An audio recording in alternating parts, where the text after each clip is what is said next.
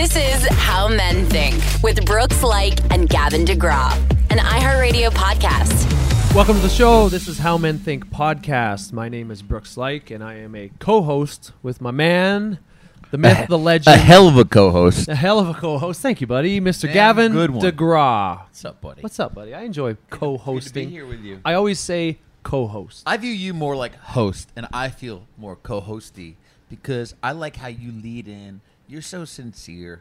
I just goof off all the time, and I really value your perspective. Well, I secretly I do tell people that I host it, but I'm happy you do that. But publicly I say I co-host it. But I think we're great together. We have complementary skills, my man. I feel that way. But you did. I did listen to the one that I wasn't there, and you hosted it amazing. And you were like, "He needs me now." No, I thought he needs me now. It actually surprised me because I'm like, I don't have to do all the heavy lifting here like I always have to do. I can. Just, yes, you do. No, you just play that way because you know I'll do it. I like the way you do your lifting because you exercise. So also here with us, Rick Dimitri. What's up, good sir? Fellas. Hey. What's going on? We're not co-hosts. We're more like the little brother that picked up the other extension and just listened in on the conversation and says things. That is not true. That is absolutely not true. You guys are the senior statesmen. And then we hang up and run downstairs and tell mom. You guys are the senior statesmen of the podcast. I agree with that. What do you mean? That's all I have to say. Senior statesmen? That they're the senior statesmen? I don't like the term senior, though, because it makes it sound like they're old, and they're not old. Yeah, thank you. Well, actually, we are the older ones. I do feel relatively old. I mean, I have some gray hairs right here. You have gray hairs? It doesn't look like it, man. You have gray hair. A couple right here. You gonna dye those? Shave those? Yeah, I don't know. Pluck those? I'm gonna get the advice from the wife. Clip those? Gotta get the advice from the wife. Okay, dudes, we have a super exciting topic today. I'm actually I proposed this to Amy and Danielle, our producers. This was something that's been on my mind, really my whole life, but really on my mind. It's sort of come to me, and I'm noticing it naturally, organically coming to me more and more in the last month, to the point where I wanted to have a conversation about it. Why is the sky blue? Is that it? That is not it. What? I don't have the answer for that, but blue is my favorite color. Why are there white clouds in the blue sky? Now we're on to something. Here is the topic, and I'm really looking forward to this, guys. Fatherhood. Yes. Fatherhood. That is the topic of today's podcast. It's been something awesome. My whole life, I've mentioned this on the podcast before. I believe my greatest destiny and desire in this world is to be a loving husband and a father. And I want to be a good father, a great father. I want to be an amazing father to my kids, and I want to be an amazing husband to my wife. And that's not saying I'm perfect. That's just saying those are my desirables in life. That's the thing that I value the most. And I've always known I wanted kids, but I've always been like, I'm not ready for it. It's not here yet. It's not the time of my life yet. But now it's started to come to me a little bit more, where I'm looking at, Gav, we've talked about this a little bit. I'm looking at fatherhood in a different way that I've never looked at it before. So I want to do a podcast on it. I like it. That's good. So you're thinking it may be time. Starting to think about it, yeah. For the first time, it's becoming possibly real. Is it because you see Rick, Ryan, and myself, and you're like, I want to be like those guys? Yeah, I do. Well, you and Rick, yeah. Ryan, not so much. But I must say, Ryan. So it's very. This podcast is very timely because right now Ryan's actually not with us, right? Because his wife is due any day now, right? With their second child, and that's a crazy. That's a crazy feeling to be. Moments at any moment, you can all of a sudden have another child like brought into this world. Like he has to plan all these things. He's like, I can't go do the podcast because it's too far away in LA traffic. I can't get back. Whatever it may be, that's pretty crazy when you have to work your life around the fact that your child could come into this world at any moment, and you're like, I can go to the store, but I can't go do this. I got to be around just in case. And that's where he is right now. And I think that's pretty cool. Can I ask you a crazy question? Yeah, it wouldn't be the first. Let me throw a wrench in this. Okay. So you love your wife differently than you love your child, correct? Yeah. The second the child comes out, who do you love more? Why is it competition? Yeah. It's got to be competition. No, you just love them differently. It's a different kind of love. Yeah. That's really interesting. Sure. Can you love one? Sure. Do you love them equally? You can love them equally, but it's a different kind of love, so it's not even the same scale. So Because okay, let me touch on that. You guys both said that. I've never heard this concept before. How do you love your child differently than your wife? What is, like, just unpack that for me. For me, you're taking care of that person, that child, whereas you are taking care of your wife, but she's like a partner. You fell in love with her. Like there's a love, a trust, an attraction.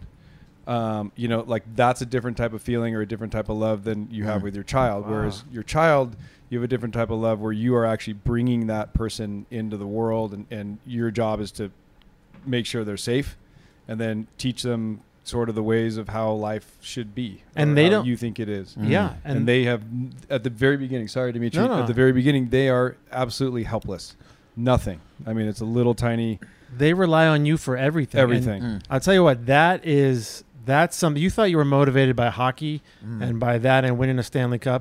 When you have a kid and you realize that this child is dependent on you and they're surviving because of you and they're learning from you and everything you do is you know, for them. That's a motivation like you've never felt. That's something you haven't felt in hockey or anything like that. So when you have a kid, what is the most moving element of the... Hold on my calls. When you have a child, what is the most moving element of the birth of the child? Not necessarily the physical birth of the child, but the existence of this new person. Is it that it's in your image? Is it that you get the opportunity to create a world possibly better than the one you came into through this person? Is there an overwhelming one particular thing that supersedes all other sensations? Well, to make it a little bit lighter, I was always thought it was weird while I was in the hospital that to drive a car, you need to get a permit. You need to take a test. You need to have a license. To when you can drink alcohol, you have to wait until you're a certain age or you're 18. You're like, to have a child, you don't need anything. Right. There's no license. You don't have to take a test. So when I was in the hospital with the baby, I was like, if something happens, I don't know how to... I mean, we were reading books and learning how to do CPR and everything, but like, you're really like, what's next, you know? And to me, I always kind of thought that was funny or kind of strange. Mm-hmm. Like, I wish there was, or maybe there should be some sort of a test that you have to take before you are allowed to have a kid, but you don't. I agree with that. The problem with that is, you're never 100% fully prepared to be a parent. Like, it's not like, okay, I know what I'm doing. Now I can have a kid and now everything's going to be fine. And it's actually my sister, wrote an article called Birth of a Parent, and she's actually writing a title. Yeah. Birth of a Parent. And she's writing a book too, because she said she didn't realize, you know, she just dropped her oldest son off at college. And she said, when she left him and he went about it, all of a sudden she felt like there's this whole chapter, and she realized that when you give birth or when you become a parent, everything's about the kid, all these books about what to do, but it's like you don't know how to handle this because you've never done it before. Right. And there's all these things in life that you figure out as you go. And I think the problem with that, I agree with too many people can possibly, like, it's, I know you were saying it's funny. Yeah. You can drive, you have to pass a test to have an automobile, but the thing is you're never fully prepared to be a parent because you're learning as you go. And once you have a kid, it's not like, okay, that's it, I got my license. Because as each thing happens, you're going to change and adapt to life along with them differently because you're both learning different things. But you're going to realize a lot of things when you have a child that you didn't realize, that you never thought you'd even think about.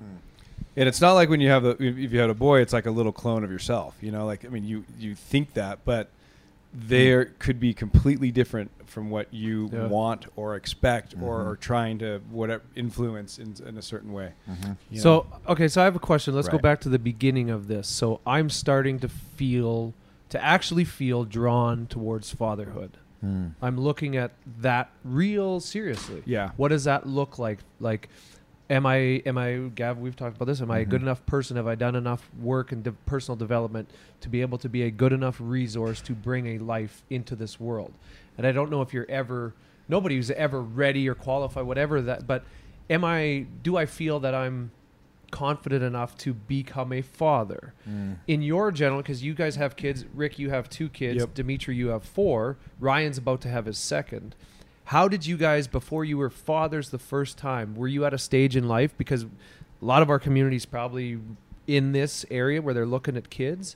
Were you ready? Did that feel ready? Were you never ready? Like, how did the transition to becoming parents come for you? We were... So did you talk about it with your spouse? My wife and I had talked about it, and we were like, okay, we're at the point in our lives and in our marriage where we're ready to have kids. How long at this point? How long had you been married? We had been married. Boy, I'm blanking. Okay, we've been married 4 years. Okay, yeah. And we were like, so I guess between 3 and 4, because I think she was born. My daughter was born around the 4th year, but so it was around that time, and we thought, okay, we're ready. Okay, we think we're ready. This is the next step we want to take. So we did, and then did everything that you normally do. You learn what you learn. You go to the classes, and you think, okay. And then, man, when my daughter was born, there was a terrifying moment because all of a sudden you're like, well, there's no margin for error. Like, I can't screw this up.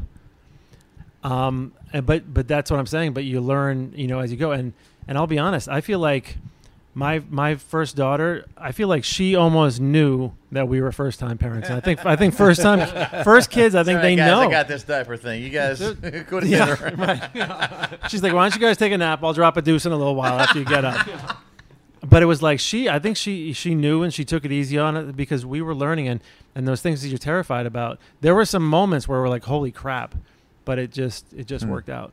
Rick, what about you? Did you talk about it with your spouse? Was there a moment in your life where were you always ready to be a dad? Were you never ready to be a dad? Yeah, I don't know if we were always ready to be a dad. I think there definitely was a time when I was 32 when I had my first kid, but my wife and I were married for 4 years before we had our first son, and it was. I think those are conversations that we had before we even got married. Like when you're dating and you're hanging out with that person, it was like, hey, I want to have kids. Like my dad was a pediatrician. So we were always, he was awesome in taking care of us, but also in a bunch of other people's within the community. And so it was I always had this kind of inclination of like how to raise kids in my upbringing. And so I was always excited to have a child. I don't know if you're ever ready. I think to Dimitri's point is once you actually take the child home and then they're a little baby, you're like, what do we do now? And you start kind of figuring it out. But we were excited, and yeah, we were ready. I mean, we were. I think we were about 4 years before or after we were married, so we had a kid. Gav, do you think in your life you want kids? Oh yeah, no doubt. It's funny because I have a dog, only a dog. I didn't want a dog. I found a dog, and. Or he found you. He found me, and my life is way richer with my dog. You know what I mean? Yep. Than it was without my dog. I can't imagine how much more fulfilling it would be to have a person, like my own kid. I mean, that would be pretty awesome. So, yeah, I'm feeling that. Do you have any idea how many you think you'd want? Have you given that any? All of the babies. Oh. Oh, man. All the babies. You are difficult. Yeah. Well, I think, when you see families that have a lot of kids, it seems now this is just me not knowing anything about it. It seems like it would be easier once you have kind of more of them because they sort of help you raise the other ones. For sure. Do you know what I mean? Well, they got to have like a 10-age it's one thing to have one or two. It's another thing to have like 5. Well, now you got an oldest kid who's helping with the chores and helping with this and that with the other kids. I mean, it's sort of, so it may sound silly, but no, I was the last of 5. You're raising helpers, Yeah, Brooks, so. Let me ask you, what's your biggest, not concern, but what's your biggest kind of nerve-wracking moment of entering fatherhood or thinking about entering fatherhood? So my whole life, you guys know this, I was a professional hockey player, so I wanted to be able to commit fully to that. Mm-hmm. And in doing that, through a large part, basically through my 20s, my entire 20s, I didn't have any sort of personal life, had no connection, had no personal life really. And I knew I'd hoped that would come later down the line. And I always told myself I figured I'd be 35 before I'd have kids. At 35, you're on the tail end of your career, most likely. And I wanted to have enough space in my life to devote that space to being the type of father that I wanted to be. Yep. So I didn't think I could do that in my 20s while I was devoting all this time to hockey, which is what selfishly, full transparency, selfishly, I fully wanted to do. I needed to do that for myself. Sure. And so now that I'm 36, I feel I do have the space in my life. But now it's also a new time for me. Now I'm not an athlete. I'm not playing hockey. So what does life look like now? There's still a figuring out process of a new identity for myself. Right. And also with my wife, like our relationship, it's a new identity for our relationship as well. What's my biggest fear? I don't know, just bringing a life into this world. And I'm also really curious to, like, I know there's going to be an immense amount of blessings. Like I played with teammates, had guys come to the rink. Some of the toughest guys I've ever known in the world come to the rink, and they tell you the story about when their daughter was born yesterday, and they break down crying, right? Because they're like, your life changes the moment that life is born, and like men, I believe, have massive hearts, like they just do, and I've seen it. And my concern is just like, are we together ready to bring a life into this world? There's no going backwards from this. Right. There's no going backwards from this. Are we ready to bring this life into the world? And then a question that I do have is that we talk about the blessings all the time, but what is life individually for myself, for my wife, and our relationship look like when we have this kid? And it's a question I want, like, what is it? It's not a negative. Like, what does having a kid cost you? Like, I haven't explored that. I know it's going to give me blessings, but what things am I going to sacrifice or lose in my life and my relationship? That's what I want to ask you guys. Yeah. You're going to lose about 45 minutes of squats.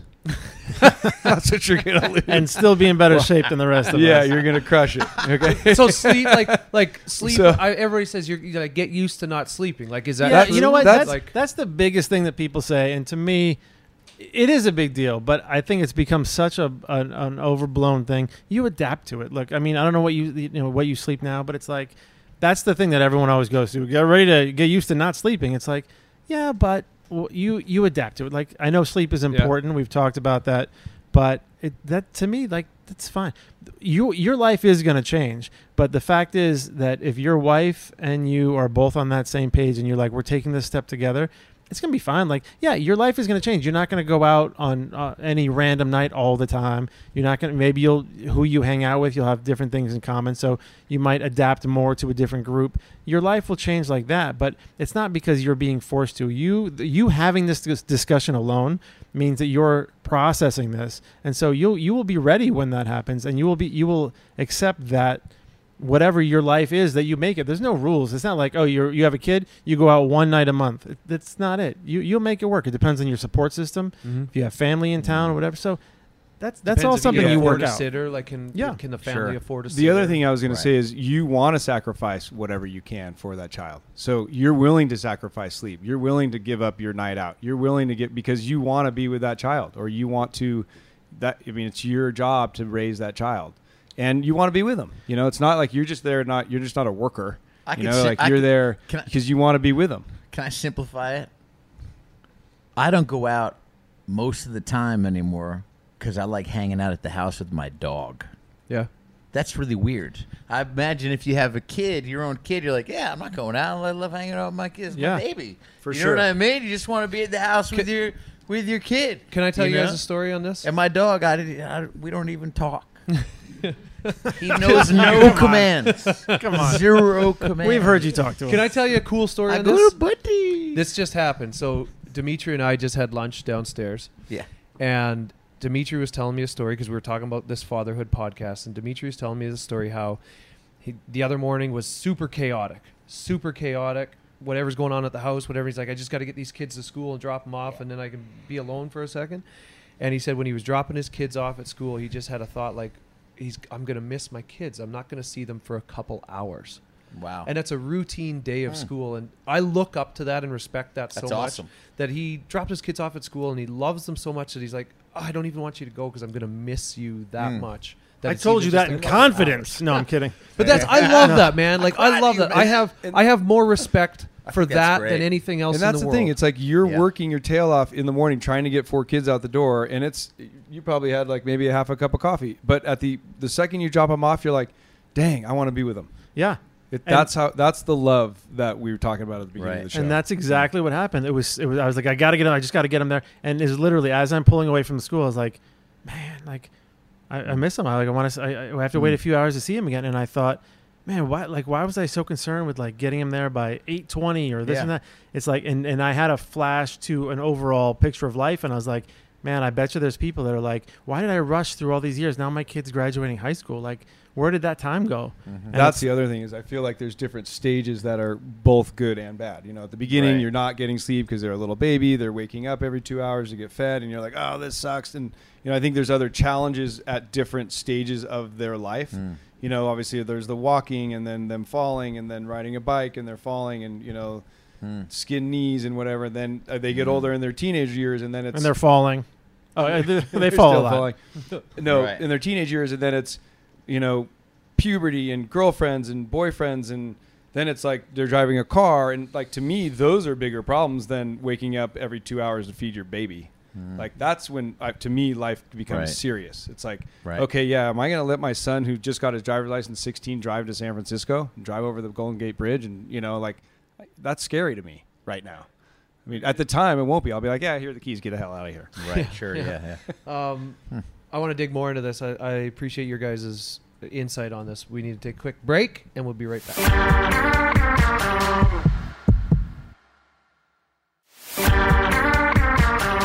Back from break, this is How Men Think. I am Brooks Laich, and we're here with Gavin, Rick, Dimitri, and Ryan is expecting the birth of his second boy, I believe. Which I understand he's naming Brooks. I don't think he'll ever probably name. Not. But just before break, Rick, you had touched on like different stages of life. And one thing that just popped in my brain over break was I remember asking my dad. My parents took us camping and fishing all the time growing up. And it's left an imprint on our hearts. There's so many memories from it. My brother and sister and I all to this day camp, fish. Like we love the outdoors because of our childhood and that our parents shared with it.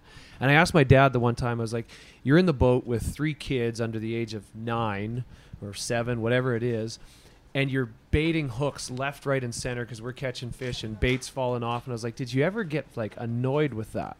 Like that you didn't get to fish? And he goes, no, Brooks, you know what's the most honest thing I can tell you? He goes, I knew it was a stage of life and I'd never be here again. You guys would eventually grow up where you could bait your own hooks, take your own fish off, and you would never need me to do that again.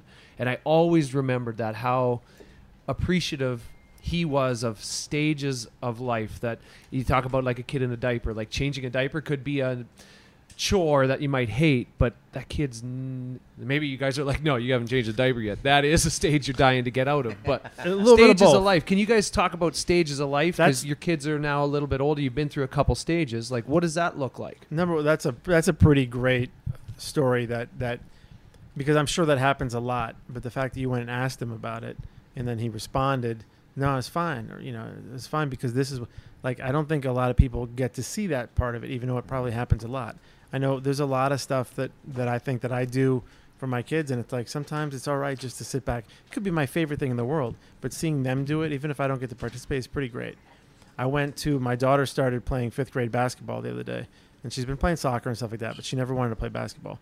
Basketball was my favorite sport, and I went there, and I walked in, and I saw her, and it was a few minutes before pickup, and I just watched her play, and it was so weird to have like emotions watching her play a sport that I loved, but it's like, cause I used to love playing it, but it was like, just, there was something about it. Just, this is your kid and they're doing something that, you know, brought you great joy. And it's like, and you're seeing them and you're like, that's pretty amazing.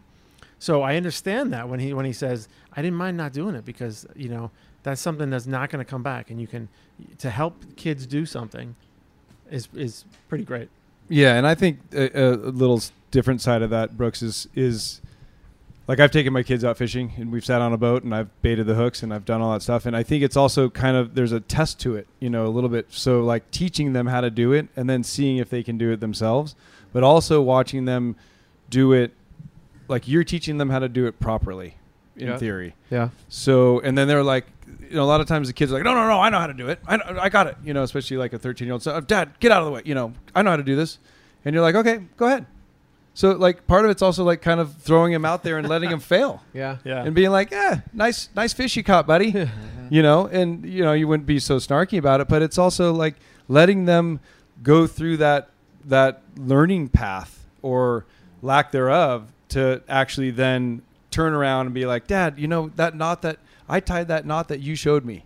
Like that to me hits the heart. And that's what I love. It's this is completely different, and it's just the world I live in. So we have a not quite 2-year-old husky dog, and our dog trainer gave me some great advice. She's like, you don't want his obedience, you want his devotion. You don't want him to just follow commands because then he can't think for himself.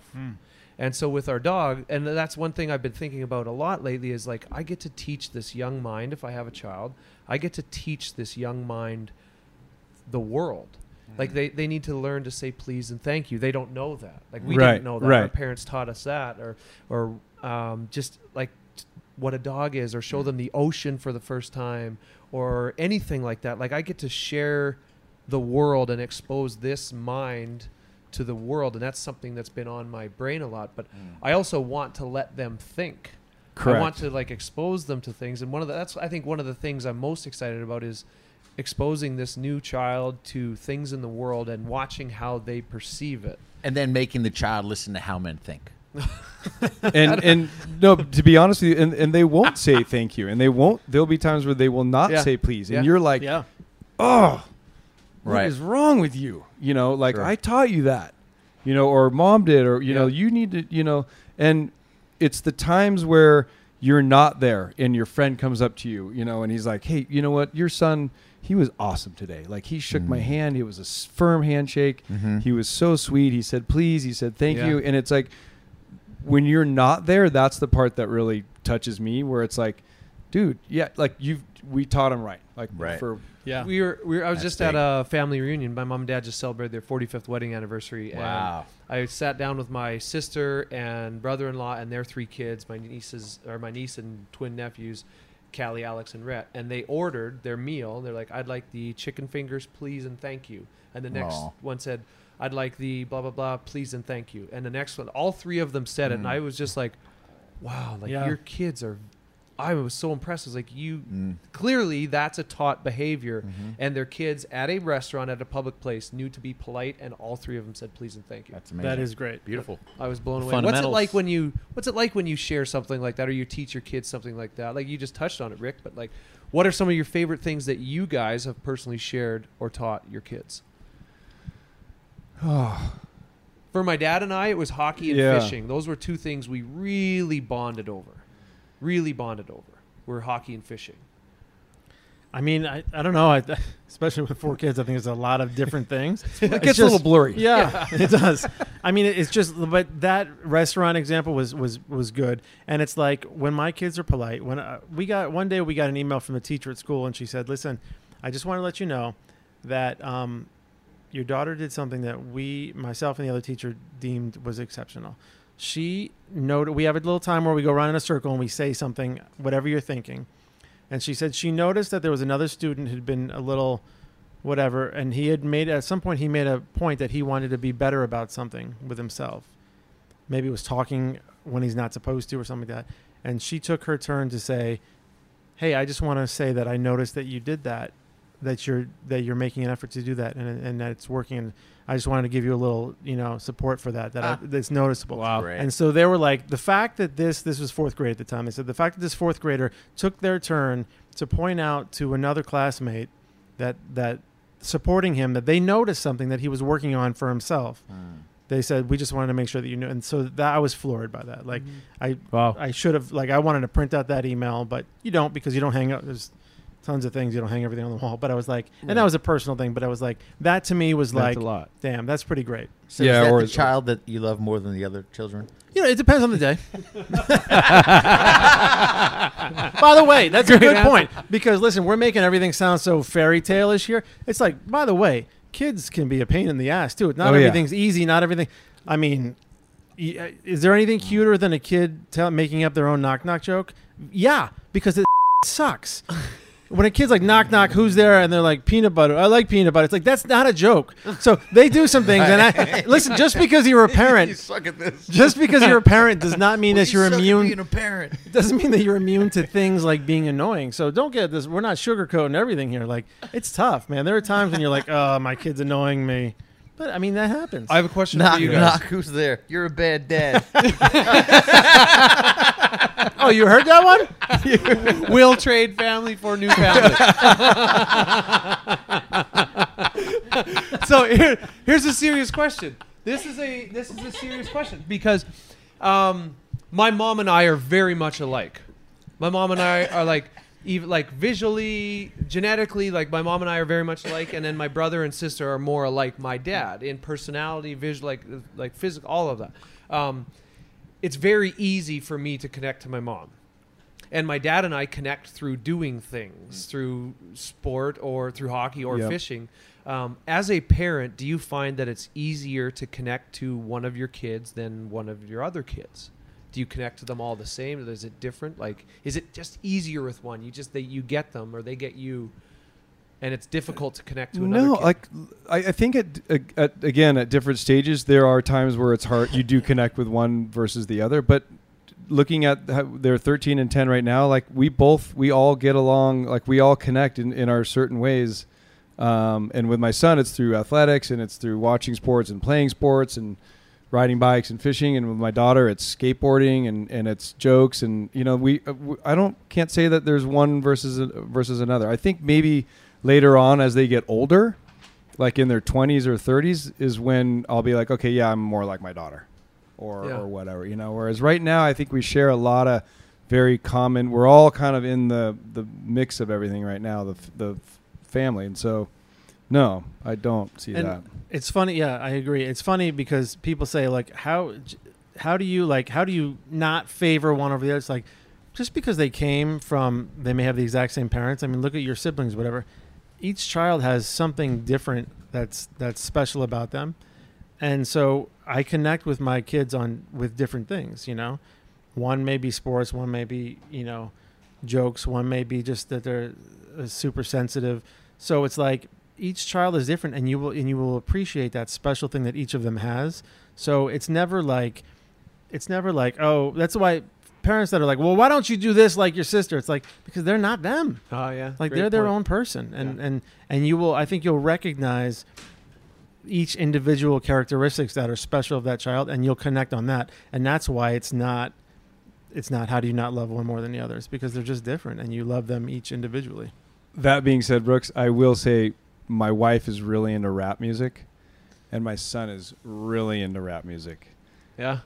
And I can't listen to rap music. I mean, I can kind of get there, but not like on that level. You know what? Not on that level. I have a brother-in-law. Like I watch people closely, especially like fathers, especially now because this is present on my brain. I watch teammates that were fathers.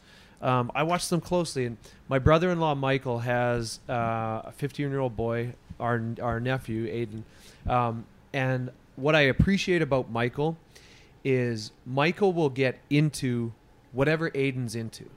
So it's not, it might like, they just came to LA to visit us and went to this concert called Suicide Boys. And it's this weird music that I've never heard. Yeah. And Michael's never heard it, but he got an outfit for it. They got tickets for it, and they were going to go and jump in the mosh pit. And Michael was going to do this and did this with Aiden. Yeah. And it's something that I respect is that I asked him about it. I'm like, how do you do that versus just dropping your kid off and say, I'll pick you up after? He's like, I want to be into what my son is into. So even if it's not my thing, it matters to him. And so if it matters to him, it matters to me. Mm. And I just thought that was so powerful. I was like, wow, that's versus just looking at the world through your lens. Okay, you do your thing. I've always loved watching parents that engage and play and do things with their kid versus just parent. Yeah, by the way, if you don't find that common ground, if you don't meet in the middle, like, oh, I don't like it, but he likes it, so I'm going to give it a try. That's going to widen. And as your kid gets older, there's going to be more stuff that he likes to do that you don't like to do. Right. And then you're going to be like, well, why aren't we close? Yeah. Mm. Yep. And I, as a parent, I can tell you, you don't want that. You don't want to grow up and be like, oh, my kid doesn't want to be with me, or I don't understand my kid. Start, you know, make that effort. Find that middle ground. You may not like it. You may go to the concert, the mosh pit, and hate it. But you know what? The kid's going to notice that you did it.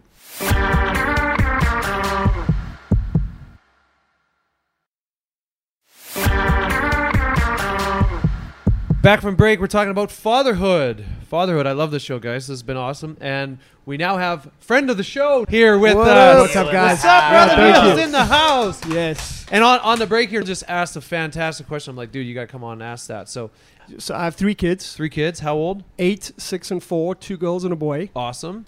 So I was wondering, as I'm listening to you guys chat, you know, one thing that's come to mind with me is my kids are getting a little bit older now. And you start thinking about kids that are bad influences on your kids. So what do you guys think about that? I'm going through that right now. Yeah, I mean, there's definitely, you just, honestly speaking, you just got to let them make the mistake and then have that talk with them. I mean, you want to, as they walk out the door, you can't be like, I don't think you can necessarily control who they're going to hang out with. You can to some extent, but you got to, as I go through this mentally, I'm like, okay, I just got to let him stub his toe. I agree with that, but I will hedge the bet a little bit myself, and I will have a conversation with my kids. And if I know they're going or they're hanging out with someone that's, I mean, mine are your age, except I have one that's 10, so 10, 8, 6, and 3. But it's like, sometimes I'll be like, listen, maybe this happened at school, or I just think about that. I'm not telling you do what you want to do, but I want you to just think about what you're doing and how that might affect other people, or some just kind of plant the seed. Now leave the thinking up to them, because then at least they're not going into hanging out with the other kid or whatever situations it is blind and like not thinking about repercussions. It's like, listen, this, I know you like this girl in your class, she's nice and you guys are friends, but I don't know if she's necessarily the nicest to some of the other kids. And, think about if someone was picking on your little brother or on your little sister or something like that. Keep that in mind when you're doing this, because when you're hanging out with her, because there's someone on the other end that may be feeling the results of this. So just think about that. And I'm not telling you can't hang out with her, but I want you so, and I'll plant the seed that they can, whatever it is that, and then they'll, maybe they'll make that decision. That's at least what I do. The other thing I was going to say is where my son's now, he's hanging out with, with a friend. And the friend's good, but the parents are good, but they're big drinkers, and they've got an open bar at the house, and it's a pretty common social area where everybody hangs out. We go over there, but being 13, I'm concerned about that later, now or even later on, where it's like, hey, I'm over at what's his name's house, and my parents are gone. Let's, my dad. I know where my dad keeps his vodka. And like that part starts to creep in on me. And I do, to your point, Neil, or your question is, think about, do we let him go over there? Where are the parents when he's over there? You start. So you'll equally think about the parents versus just the kid. Yeah, or influence on that. Yeah. Correct. Hold on. How old are you when you had your first beer or your first drink? I'm 45 and a half, and I'm going to go downstairs and try my first one.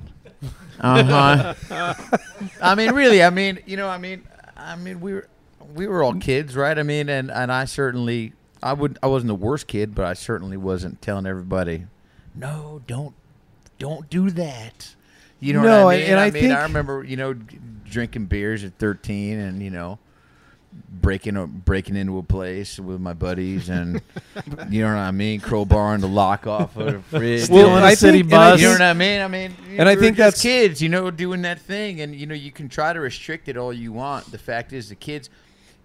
This sounds like crazy talk because I don't have kids that I know of. So so it sounds like crazy talk, but the more you restrict it, the more you're going to be surprised, I guess. The fact is, you can try to remove the alcohol from the equation all you want, but if you don't, it's almost like you need to have a space where they can have a beer at the house. Otherwise, they're going to go break into something like I did with my friends to go have a beer. Now that's 2 real offenses. You know what I mean? So correct, right? Then you get caught. You may go to court.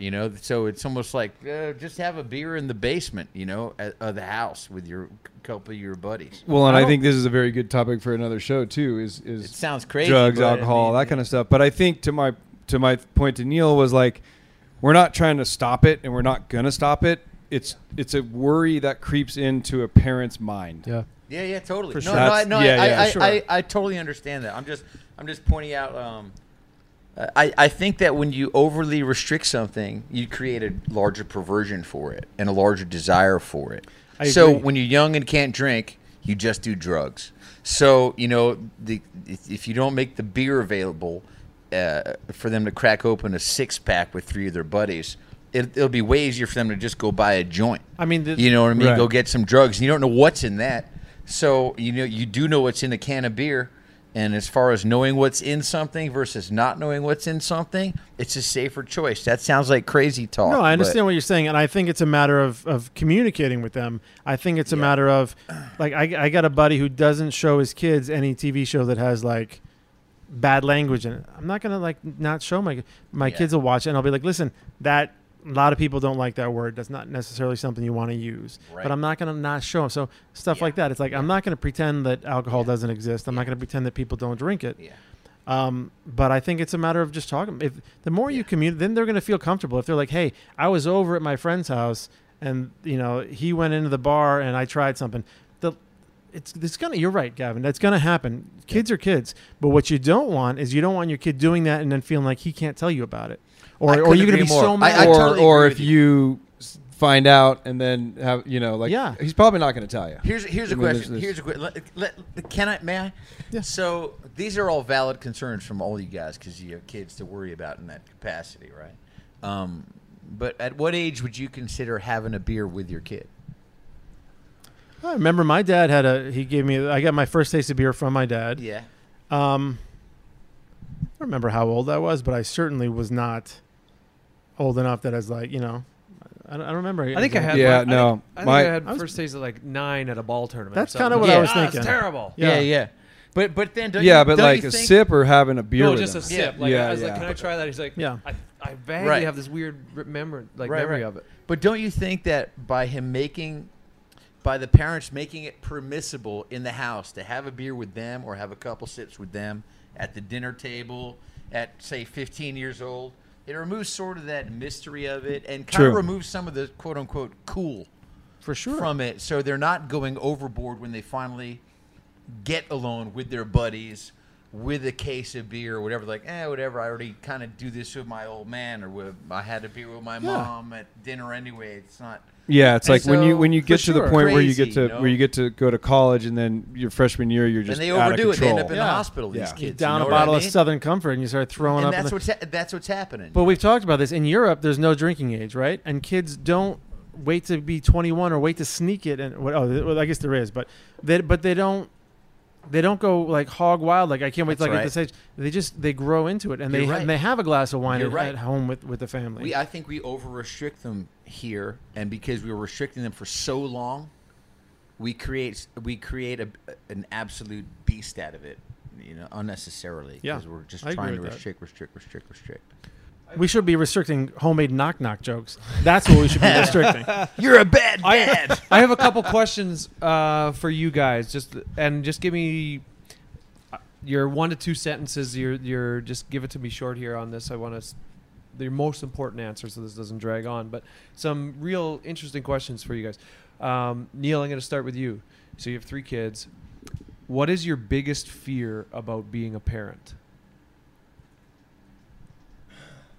That's a tough one. I think that goes many levels, right? But for me, it's making certain that my kids are making the right decisions. And so if I can help them and influence them in the one direction that I want them to go in, and something that I realize I did something very wrong and they went down a completely wrong path, that's a big fear for me.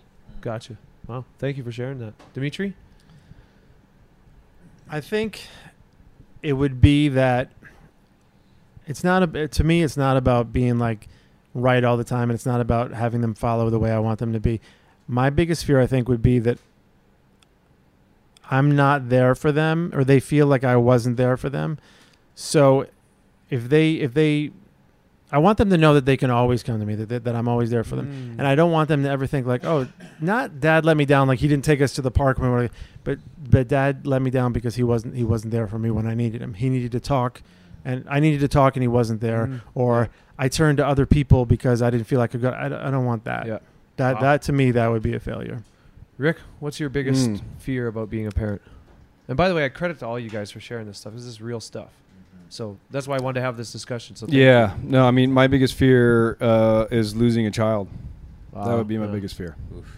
Yeah. So you have the protection umbrella always in the back of your mind. Right. And you realize you're helpless at some point. You know, at some point when they grow up and they're doing something, regardless of the age, you know, that losing somebody like that would be...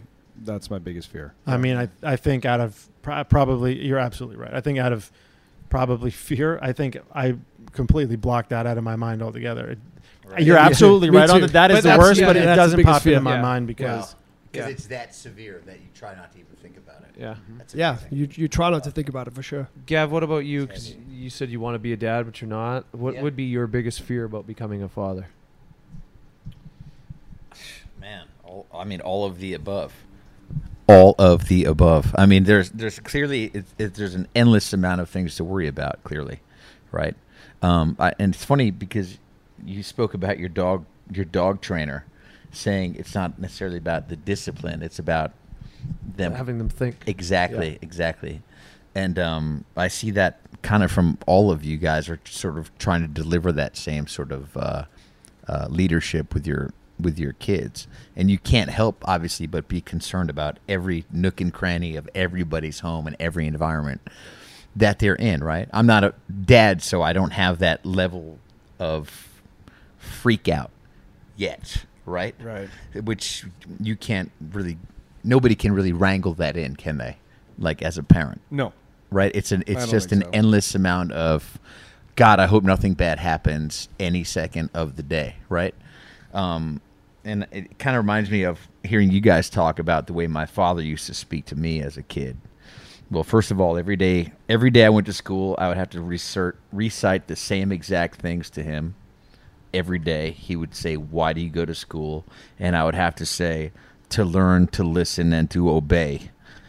And then, of course, it was like very regimented. You know? I didn't see an eye roll there. That was weird. Yeah, to learn, to listen, and to obey, right? So it was like a lot of whip cracking. And then, of course, every time I go out with my friends, he'd say, "Don't make me sorry. Don't make me sorry," which was basically the, you know, keep your decision making in check.